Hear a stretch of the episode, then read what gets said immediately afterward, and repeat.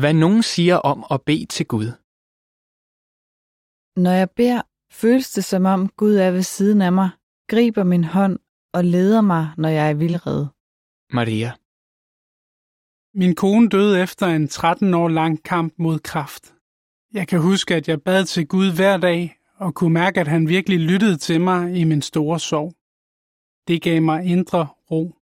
Raul. Bøn er en smuk gave, som Gud har givet mennesker. Arne. For Maria, Raul, Arne og mange andre er bøn noget helt særligt. De føler, at de gennem bønder kan tale til Gud, takke ham og bede ham om hjælp. Og de tror fuldt og fast på Bibelens forsikring. Vi har tillid til, at Gud vil høre os, uanset hvad vi beder om, når det er i overensstemmelse med hans vilje. 1. Johannes 5:14. Men der er også mange, som har svært ved at tro på det, Bibelen siger om bøn. Steve fortæller, Da jeg var 17, døde tre af mine venner i to forskellige ulykker. En døde i en bilulykke, og to druknede. hvordan reagerede Steve?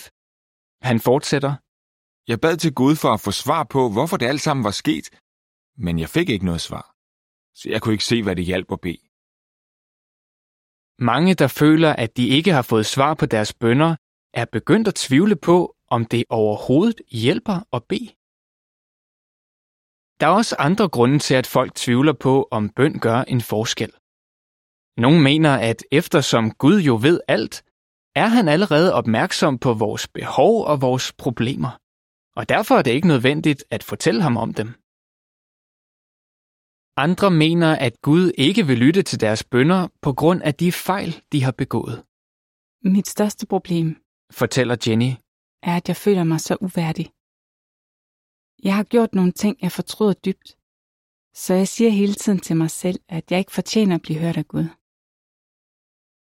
Hvordan har du det med at bede til Gud? Hvis du også har været i tvivl om, hvorvidt bøn gør en forskel, vil det sikkert opmuntre dig, at du kan finde svaret i Bibelen. Den indeholder pålidelige oplysninger om bøn og giver svar på spørgsmål som, lytter Gud virkelig til vores bønder? Hvorfor besvarer Gud ikke alle bønder? Hvordan kan du bede på en måde, så Gud lytter? Hvordan kan bøn hjælpe dig? Fodnote.